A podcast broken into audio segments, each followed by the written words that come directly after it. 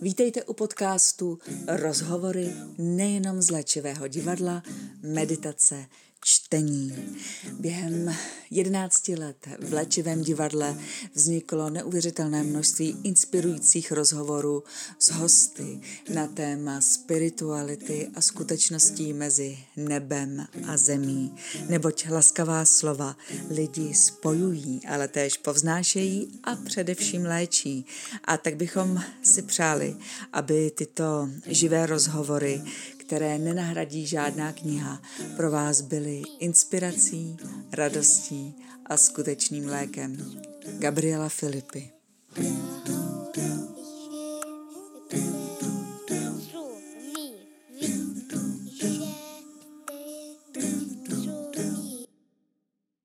Mě už dovolte, abych přivítala nejdříve mého kolegu, kterého již všichni dobře znáte, Mária Kubece, a dovolte nám, krásné dámy, krásní pánové, abychom v tomto večeru přivítali vzácného hosta, filozofku, fenomenoložku, paní profesorku Anu Logenovou. Dobrý večer, paní profesorko. Dobrý večer. Vítejte u nás. Děkuji. Sedneme si. Já čekám jako gentleman. Já jsem poučen jako před chvilkou. Co mi představí? V tuto hodinu už jazyk říká si, co chce. Motám se, jak mohu a zaplať pánu, tu nebudu hovořit já. Děkuji. Takže paní profesorko, já bych to vzala od počátku a zeptala bych se, jestli jste přijela na kole. Ano. Parkujete před lávkou? Ano. To si prostě jenom tak opřete to kolo o zábradlí a jdete dovnitř. Takhle stejný řetěz. Protože už to sedmé kolo. Takže takhle, ono ale zase v Praze je spousta kol, která se prostě půjčují. Je to ano, ale těch sedm, to je teda sedmé kolo a šest mých ukradli. Takže teď mám staré kolo, mám veliký řetěz, možná, že s tím řetězem to kolo je šíleně těžký, ale je to prostě lepší, než zatím ho mám. Doufám, že dneska večer tam ještě bude. Takže vlastně jezdíte se zátěží. Je, ano, trošku jako zátopek, když trénoval s těmi cihlami na zádech. Teda mimochodem, když jste zmínila zátopka, tak já teď čtu knihu Dech. Je to kniha amerického autora, kde teda mimo jiné zmiňuje i právě Emila Zátopka, že tím jeho fenoménem, že byl tak neskutečně úspěšný, byla práce s dechem. A ta práce s dechem spočívala v tom, že on vždycky, než vyběhl do toho tréninku, tak se nadechnul a jak nejdéle dokázal vydržet, byl v zádrži dechu. Potom, když, když nemohl, vypustil dál. A vlastně tímto způsobem, kdy se do jeho těla dostalo mnohem více oxidu uhličitého, tak on vlastně vytrénoval to tělo k těm naprosto fenomenálním úspěchům ve své sportovní disciplíně. Takže vy, když takhle jezdíte s tím zátopkovým zámkem na vašem kole, tak vy vlastně tak trošku trénujete ten život, že pořád s břemenem, ač na kole. Já vás poprosím, tak, jestli byste ten mikrofon je zapnutý, no. jenom kdybyste ho měla od sebe, děkuji moc. Um, myslíte si, že je dobré jezdit s nějakou pomyslnou zátěží životem, anebo si tak představovat a užívat, že život je o lehkosti? Ten život si to sám z nás nějak jakoby vybere. Chvilkami to je velmi těžké a chvilkami se cítím naprosto lehce, až tak, jak to říkal Milan Kundera, ta nesnesitelná lehkost pití se mě dotýká. Ale občas jenom, jo? Ale vstupuju do situací, které mě přepadnou jako pandemie a jsou nepříjemné, jsou těžké, jsem v nich sama, ale učím se už spoustu let to všechno vydržet. A jde to. Vy možná také jste stále inspirovaná tím, protože učíte na vysokých školách, učíte na filozofické, na husické škole, na Karlově univerzitě, teď jsem vyjmenovala všechny školy, které tady na jsou. Na filozofický ne, ale na, pe, na pediáku a na husické teologické fakultě. A pořád jste vlastně mezi mladými lidmi. Ano, ano, to je pravda. A jsou ti mladí lidé dnes jiní, než jsme třeba byli takhle po generace nebo po ty roky, kdy postupně učíte eh, ty dorůstající vysokoškoláky, než jsme byli, mění se ta doba i na myšlení mladých lidí, kteří přicházejí a budou nás postupně vyměňovat na těch našich postech.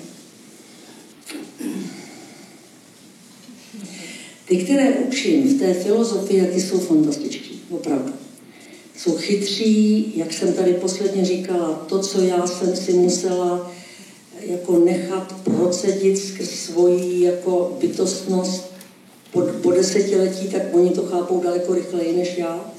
Jsou chytří, i jsou perfektní a jsou opravdoví, ale taky znám eh, mládí, který je takový trošku arrogantní, které,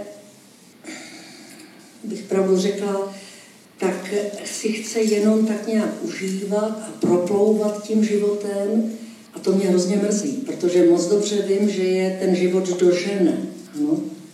že je dožene a že jim jako ukáže, že hra na život se nevyplácí. Takže obojí je tam, obojí je tam. Někteří musí chodit do práce, což my jsme nemuseli, musí přitom teda studovat, málo čtou, hrozně málo čtou. A to je vidět na tom, že se neumějí vyjadřovat, neumějí vypravovat. Je to trošku descendence, to tam bohužel je. Ale to má souvislost s tou digitální generací, která vlastně nerozezná někdy to podstatné od nepodstatného, značku od něčeho, co je pravé, a tohle bohužel občas potkávám, mám-li mluvit popravdě. Ale říkám ti, moji studenti jsou fantastičtí. Ty mě až dělají radost.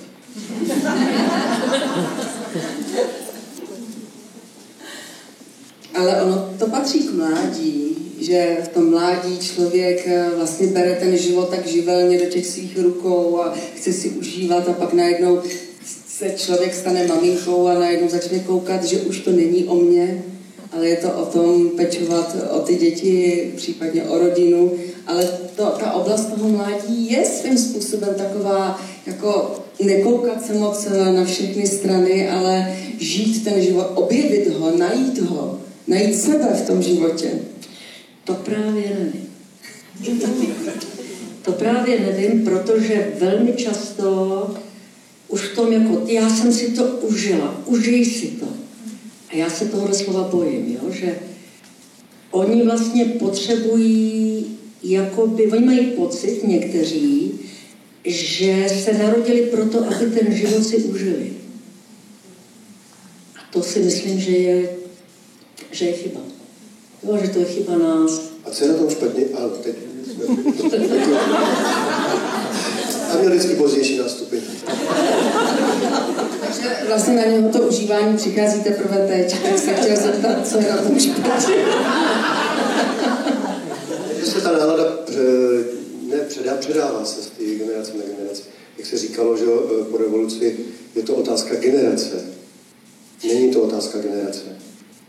Teď vidíme na takové malé vsi, a vidíme to tam, že to není vůbec otázka generace. To se prostě předává a buď ty děti, naše děti, nebo my, nebo jejich děti si to uvědomí a dojdou k tomu pomyslnému osvícení, nebo začnou jinak myslet, ještě jejich rodiče. I když ty rodiče to myslí dobře pochopitelně, tak to musí pochopit, aby pochopili, že se takhle chovat už nemůžou a že to musí vzít do svých vlastních rukou. Protože ta svoboda je od té zodpovědnosti, co já jsem teda zažil. Přesně, přesně, ano. To je přesně to, o čem mluvím, že ta zodpovědnost jako je tak trošku některé míjí. Jo? já to opravdu trošku svaluji na ten digitální svět, který v podstatě to podstatné nalézá v tom, že se ukáže prstem na tu nulu a se, ta nula je vlastně, teda na ten nepravdivý výrok se ukáže prstem a řekne se, ten nepravdivý výrok má značku, to je nula. Pravdivý výrok má, jedni, pravdivý výrok má značku jedničky. A ty jedničky a nuly vlastně řídí všecko, co děláme. Ano. A oni potom už to, co je pravda, už dál neřeší. Je to jednička. A nepravda je nula. No.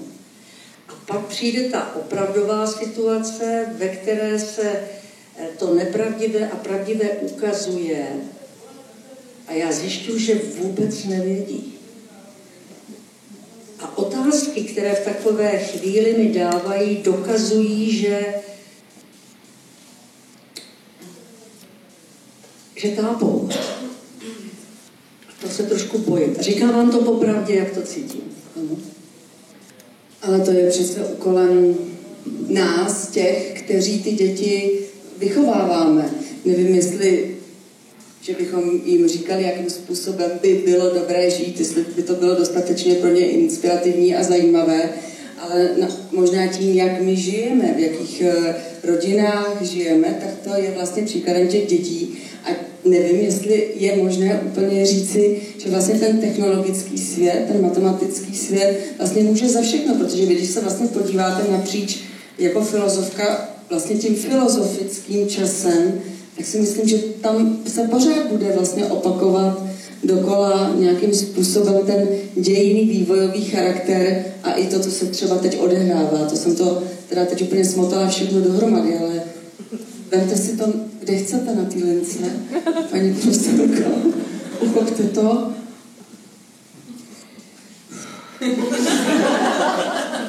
Vydáváte. Co k tomu říct? Já jsem někdy, jak říkám, ti mý studenti mě překvapují hloubkou svých veledů, který dosahují v létech, kdy já jsem si tohleto ani neuměla představit. A někdy jsem úplně zaražená tou neschopností, která opravdu nedokáže rozeznat to podstatné od nepodstatného, ale já to někdy vidím i u těch politiků. Jo? Čili jakoby ta descendence v tom myšlení díky těm digitálním řadám těch jedniček a nul, které nás v podstatě všude jako mají pod dozorem, no, jakoby ta descendence toho kreativního myšlení byla příliš rychlá. Tak já to, já to tak opravdu cítím a je mi to líto, až cítím, že nechcete, abych vám tohle řekl. Ale bohužel to tak trošku je. Ale možná, že to je daň za ten technologický zestup, který prožíváme. Hm? Oni se ve všem spoléhají na to, že to najdou okamžitě na internetu, že jo. Hrozně mi je třeba líto, že ty malé děti už neposlouchají ty pohádky, které jsme milovali my, ale dívají se na ty hry bezduché, kde pořád jde o ten boj mezi někým a někým. Tak vlastně to myšlení se nerozvíjí.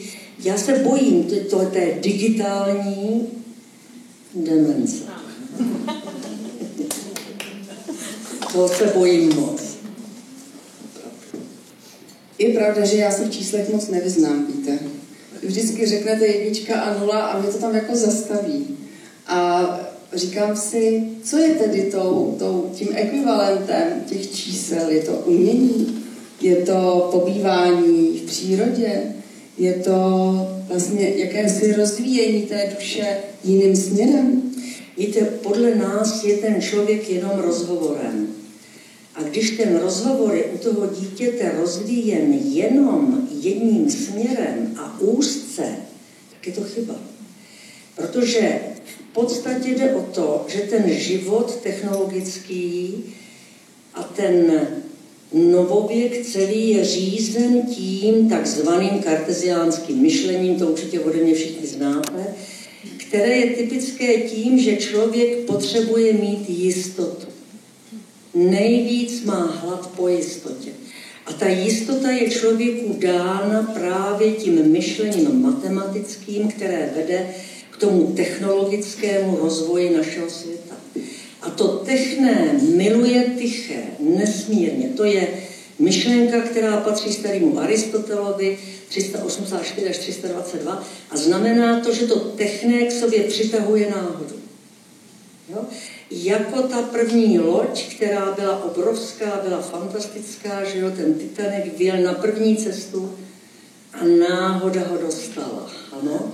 A ty nahodilosti, které přicházejí v té době, kdy se říká, že my vlastně tu budoucnost máme předem vypočítanou, vždyť eh, to všechno je výsledek těch našich retrográdních inženýrů, kteří umějí vypočítat to, co bude. A ona přijde pandemie a všechno je v háji.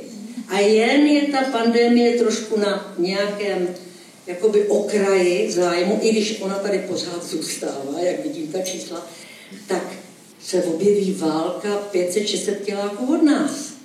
Ano. To přeci je něco, co musí toho člověka zarazit. Tady se něco děje, co teď vylézá na povrch a co dlouho bylo pod pokličkou a my jsme o tom možná nevěděli.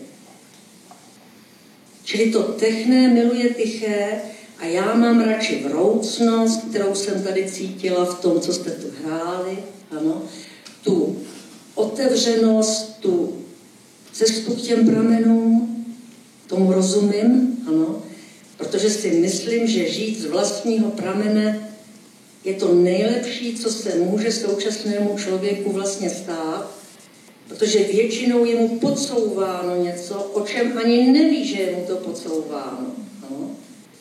A to je právě to, co ta fenomenologie jako pochopila už dávno, že to myšlení, které je těmi intencemi, tou zaměřeností k něčemu, má vždycky v sobě noézy a noema, to jsou dvě řecká slova, a ta noeze je cesta té myšlence, která v sobě nese předem to noema jako cíl té cesty. Ano?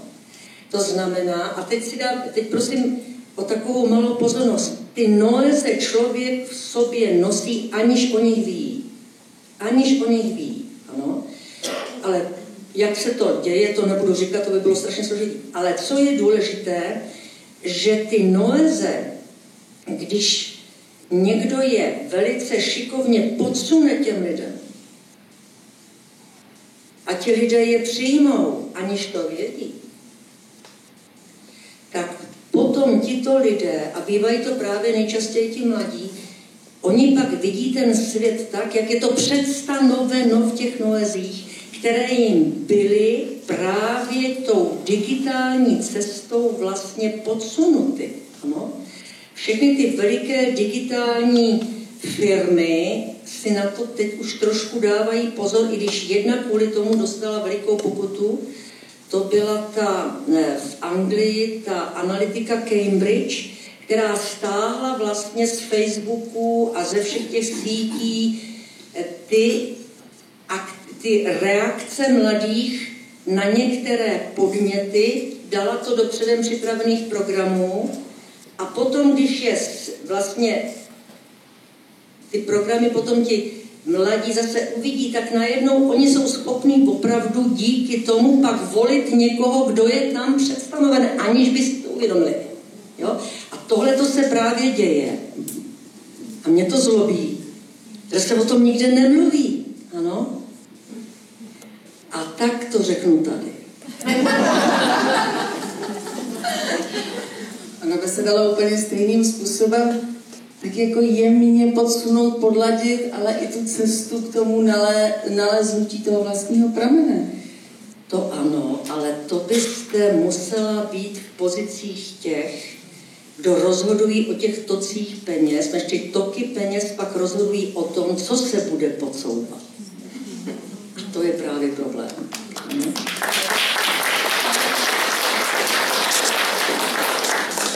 Já vím, že dotaz žití z vlastního pramene, mimo jiné i název vaší knihy, eh, dostáváte, myslím si, na každém rozhovoru. Jak žít vlastního pramene? Jak to dokázat? Kudy se jde k tomu prameni, abychom do něho vstoupili a dokázali z něho žít, protože je spousta i zralých lidí, mnohdy třeba i na sklonku života, otáčejí se zpět na ten svůj život a říkají si, jestli ten život skutečně žije naplnění. Ale to přesně jste tady spolu hráli. Ano. Ten, ta podstata člověka je v rozhovoru a ten rozhovor je opravdu schopný měnit ty lidi. Pokud je ten rozhovor pravdivý a pokud se v tom rozhovoru ten, kdo, je, kdo má tu odvahu s tou pravdou výjít na venek, pokud prostě jde do rizika. Jinak to možné není. Jo? To riziko je podle mě pevná součást životu nás všech a pak je možné, že se ten život z toho vlastního pramene probudí v mnoha, v mnoha lidech.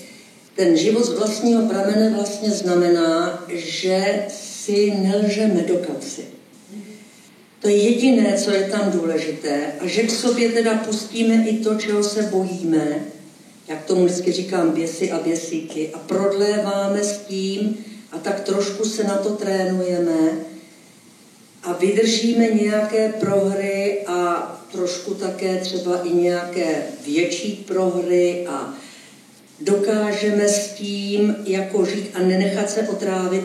Tohle je v podstatě něco, co by mohlo pomoci každému jednotlivci a chce to prostě, aby těch lidí bylo víc. Aby jich bylo víc. Až ten rozhovor, který jste tady nám předvedli před chvílí, ten přece byl o tom životu z vlastního pramene. To je hezký. To mě těší. Mario udělal takový krok, že právě vstoupil do neznáma, opustil pražská divadla a odešel na 7 hektarů půdy, tak to tvořit.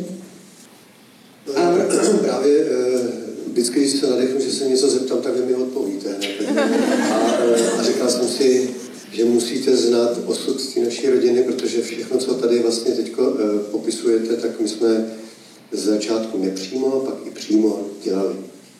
My jsme se opravdu eh, začali mít to nutkání se vrátit ke kořenu, vrátit se k pravdě a musím vám říct, že teď jsme bydlíme v Krušných horách bezprostřední blízkosti s přírodou a ta příroda vám nikdy nelže, takže tam ta pravda je, to ráno se probudíte a řešíte ty věci, nebo prostě se k tomu nějakým způsobem musíte postavit a to není, že to je jinak, že to možná je jinak, ne, tak to je, tak je to jasný. A k tomu jsme vedli i tak jako, eh, jak říkám, napřed nepřímo, protože jsme cítili něco podvědomě a pak i přímo i děcka. Takže i když k nám třeba přijeli e, jejich kamarádi a teď vytáhli, vytáhli ty mobily, tak jsme říkali, ne, tak to můžete být doma, že to, si, to, to buďte doma, to, na co jste se měli. Takže ta přímá komunikace s očí do očí a to setkávání a takový ty, na to jsme dbali, dělali jsme mm, dřív hodně často, teď to taky ještě děláme, dodržujeme to třeba takový rodinný porady, kdy cítíme, že se něco děje, tak to řešíme. Pojďte to vyřešit, pojďte, se, pojďte si sáhnout k tomu jádru, kde vznikl problém a, a před všema, ta rodina prostě by to měla vědět. Takže jo, to, děláme to. No. A e, ta odvaha k tomu jít do neznáma, jak jste o tom před, chvilky, před chvilkou mluvila, tak, e, tak tomu prostě patří. Ty jistoty tam žádný nejsou, e, ty návyky tam žádný nejsou. To je úplná změna systému chování, jednání, žití, uchopit to prostě do toho svého a e, přemístit to myšlení sem. Takže od té doby jako vím, že tady to je můj mozek, když mi tohle do toho kecá hodně, tak je tady. A jakmile to dělá člověk od toho srdce, tak se mu nemůže nic stát. A to jsme opravdu už s dětskama skákali, já říkám vždycky jako do černé díry, když jsme šli do někam, kde jsme vůbec nevěděli, co se tam bude dít. Ale on to Mária zase vyvažuje. On, když přijde do Prahy nebo kamkoliv na zájezd, tak my vždycky hledáme, kam bychom se šli do lesa projít a Mario hledá první restauraci nebo kavárnu. Takže ono se to tak vyvažuje, i vy to tak vyvažujete, protože žijete v Praze, přednášíte v Praze, ale zároveň odjíždíte na svou chalupku. Utíkáte tam a tam pobýváte a to už také patří k vám ve své tišině. Ano. Můj muž vždycky, když jdeme na procházku, je někde ticho, chvilku zmlkneme a je tam takový mír, tak vždycky říká, a to je ta tišina duše. Já už, už je to prostě trošku jako laciné, jak se to všude říká. Ale je to přesně to, co každý z nás potřebuje. Hrozně moc. Jo? Prodlévat tam někde, kde cítíte, že jste přijímání, což ta příroda umí. A já stromy miluju a hvězdy. To jsou dvě věci, které já strašně mám ráda. A ty stromy vždycky, když na nich vidím, jak oni jsou pokroucený a jak bojují s tím životem o to, aby měli světlo, aby měli dost té vláhy a, a vždycky vypadají v zimě, že nepřežijí, jak jsou, jak jsou prostě strašně polámané, takové jako černé a bezútěšné a přijde jaro, oni jsou zelení. Ale jak jsou zelení? Čili to je opravdu filozofie všech filozofií. Tyto proměny a já můžu jenom s tím souhlasit. Teď jsme eh, ve země, jsem na představení kamarád, eh, tam v těch končin našich a povídali jsme si o přírodě. My jsme součástí přírody, jestli si to někdo nemyslí, ale třeba městský typ barový, barový povaleč, tak to přece jenom tam něco ještě tam v něm je. A tam jsme si říkali, podívej se na tu přírodu, jak je silná jak je úžasná, jak se to tady začíná probouzet. A stačí sluníčko a trocha vody. A co my všechno jsme si vymysleli k tomu, aby jsme přežili. Takže to je absolutně, jo, ta, takže se vrátit k tomu. A to je cesta dopředu, to není cesta zpátky. Návrat jako k přírodě je cesta krok dopředu. Což ale ovšem neznamená, že bychom všichni jako Mário eh, získali 7 hektarů půdy a šli do přírody, ale i tady v městském prostředí je důležité naučit se právě žít a prodlévat a žít z toho pramene. A tak nám, paní profesorko, poraďte, jak na to. Jak s tou duševní hygienou žít. Jak probouzet tu neustálou energii a ten zdroj bytí a života v sobě. Já vám to řeknu asi takhle. V té společnosti, která je teď v celém Abendlandu, to je ten západní svět, tak tam jsou dva fenomény, které nás drží jako v hrsti, aniž o nich víme. To je ten fenomén, Němci tomu říkají Das Gestell die Machenschaft. Vy to ode mě znáte, pokud jste četli některé ty mé, nebo viděli některá tam má videa. A když člověk vede rozhovor jenom z té všeobecné objednávky, což je vlastně ten Gestell, německé slovo, které znamená povel, ano, a ten Gestell v podstatě znamená to jsou ty systémy a struktury, které jsou vypočítány předem v těch prognostických ústavech z nedávné historie a které mají tomu člověku přinést tu jistotu, to certitudo, které s tím Descartem 1596 a 1650 se objevuje jako jediná možnost budoucnosti.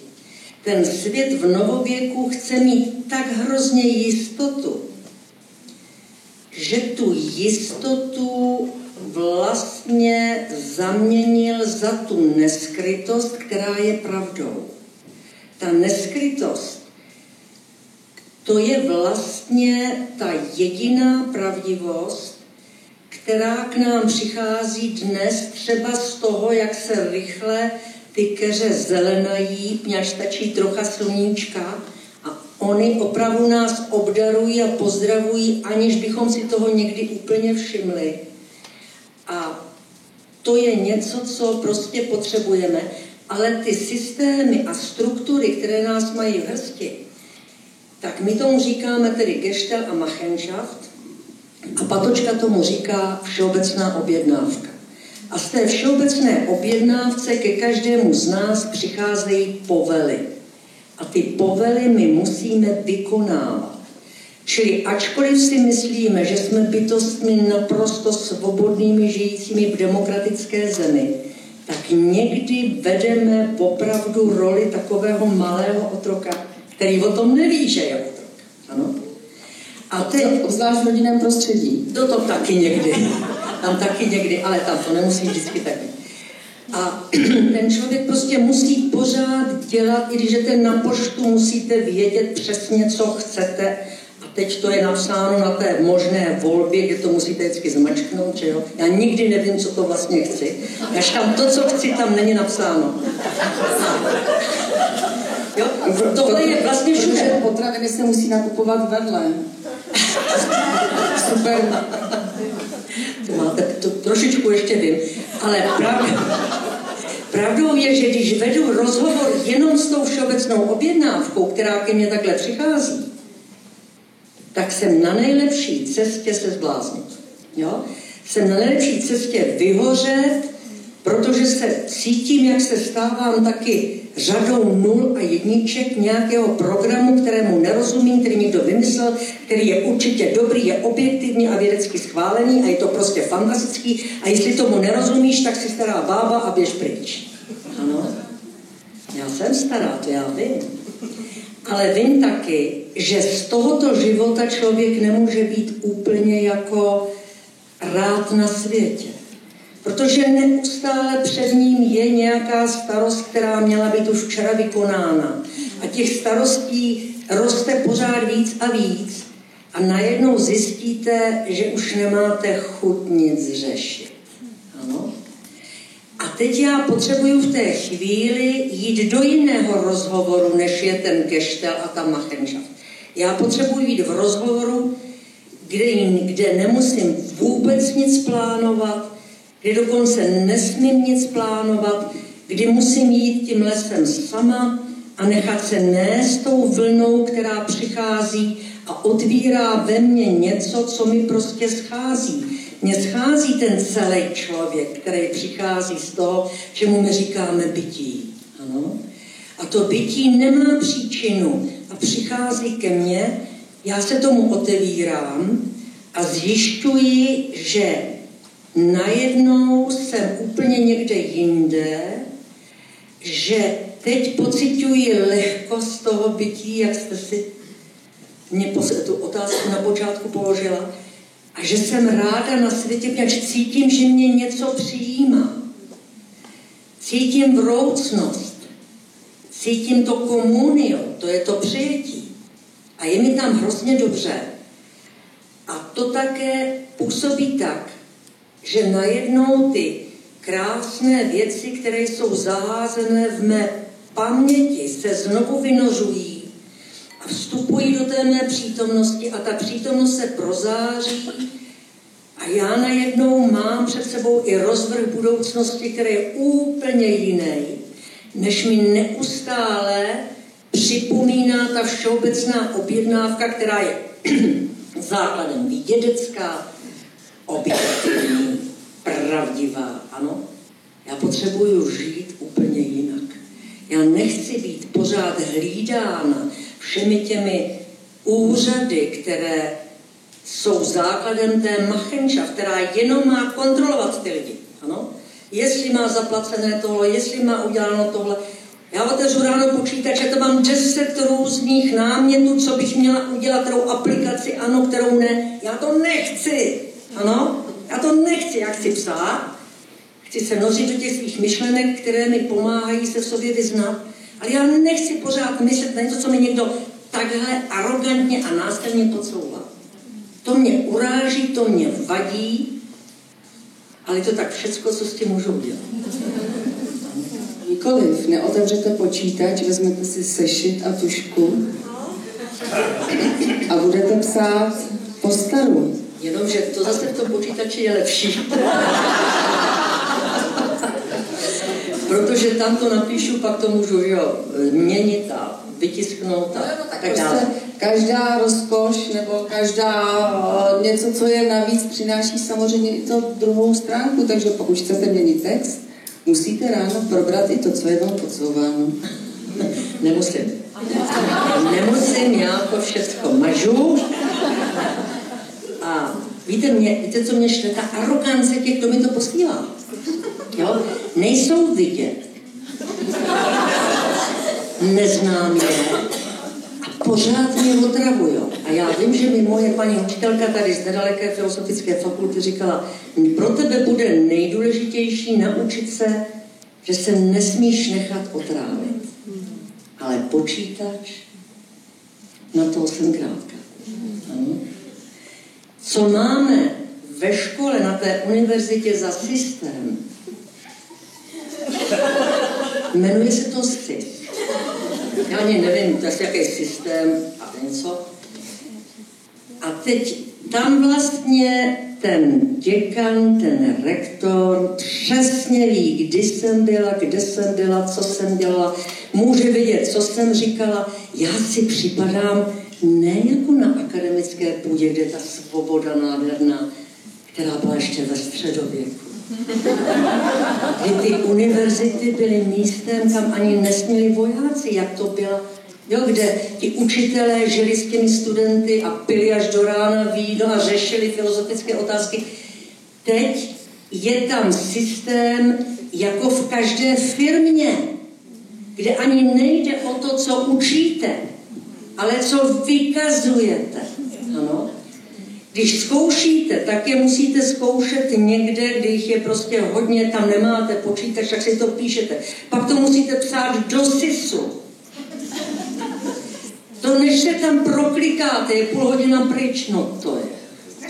Jo? Za mě, když já jsem studovala tady na filozofický, tak tam byly čtyři ženský na studijním oddělení a zvládli nás všechny. Ty založili ten SIS. Už vás měli dost a řekli... Ty ženský ne, ty ženský jsou náhodou perfektní, ty to prostě uměli.